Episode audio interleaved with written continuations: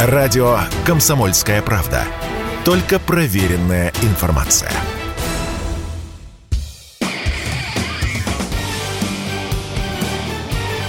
Говорит полковник. Нет вопроса, на который не знает ответа Виктор Баранец.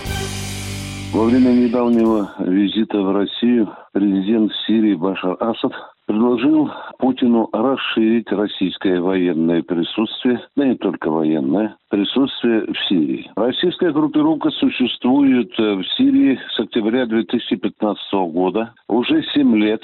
А за это время нашей группировке удалось переломить хребет гигантской, гигантской террористической группировки в Сирии и загнать его в небольшой зверинец по имени Идлиб. Туда они сбежали все, и там пока они попросились и у Турции, и у нас, чтобы мы их не били, они сказали, что даже вести себя будут хорошо, но тем не менее обстрелы продолжаются. Я каждый день читаю отчеты командования нашей группировки о том, что в Сирии все-таки террористические, конечно, действия идут, но не такие уже интенсивные. Ну а что же касательно предложения Башара Асада по поводу расширения этого присутствия, ну что бы, я сказал бы как-то по-простенькому. Большое спасибо, но нам надо закончить вопрос, решить вопрос с нашим присутствием на Украине. Это прежде всего. Вот закончим все эти дела, а потом уже подумаем, будем мы ли расширять свое присутствие в Сирии.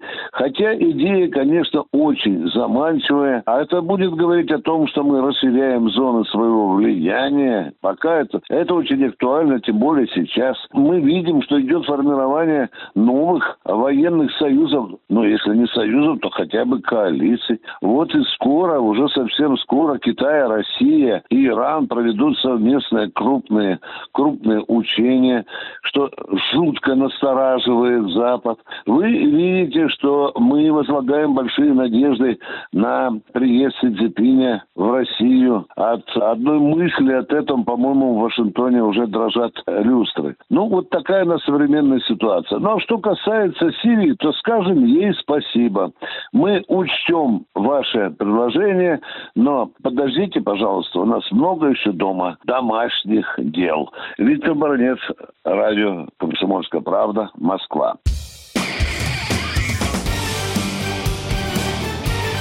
Говорит полковник. Нет вопроса, на который не знает ответа Виктор Баранец.